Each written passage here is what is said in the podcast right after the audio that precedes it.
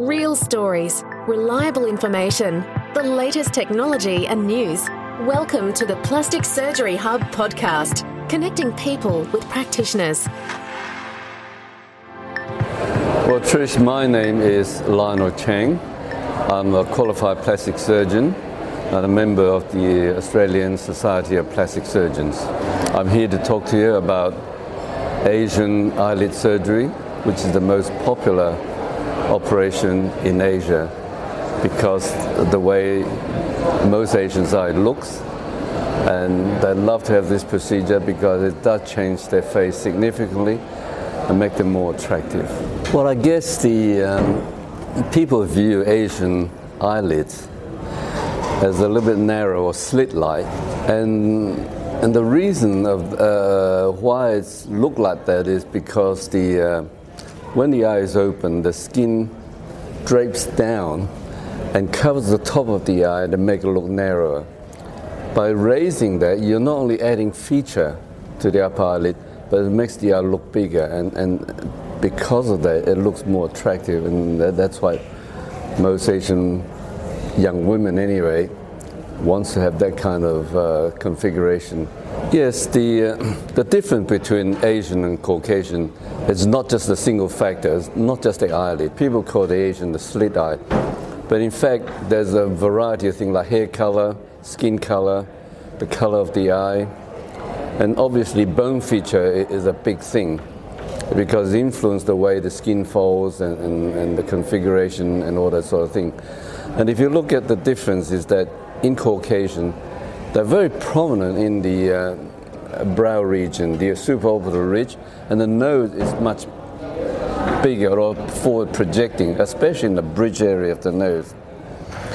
And also the Caucasian tend to have deep setting eyes. That means their socket is located a little bit back in the head, and their eye is located backwards. And because of that, when they open their eyelid, they have to the eyelid sort of slides up on top of the eyeball under the supraorbital shelf. Whereas in the Asian, it's the reverse. The face tends to be relatively flat, and the nose, especially the bridge area, is a little bit retruded. And the orbit is a little bit shallower and more forward placed, and because the eyeball is pushed forward by that, it looks a little bit popped eye, so to speak. And because of that, the eyelid tend to go up and down rather than slide under the supraorbital shelf. So these are all the difference in feature that distinguish the two groups of people. Well, like everything else, and in like handiwork or painting, a good work, you know, an artist can do a better job than somebody who sort of has no idea of the concept of beauty. I think the concept of beauty is important, and not everybody has a good grasp of that. Secondly is the skill of the surgeon. You know, it's a very delicate operation, and you're very close to the eye, so you have to be very skillful. And I think these two factors are very important. One is the artistic flair, and the other is the surgical skill. Mainly at Burwood in Sydney, that's where my main practice is located. And the surgeries also perform there under local anesthesia. I prefer to do them under local anesthesia than general anesthesia for two very obvious reasons. One is cost, because if you need to go to hospital and do under general anesthesia, you got to pay the hospital, you got to pay the anesthetist. That more than doubles the cost.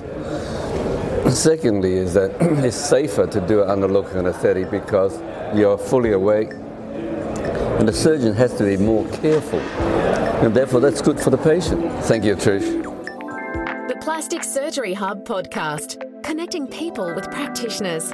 For more information, visit plasticsurgeryhub.com.au or email info@plasticsurgeryhub.com.au.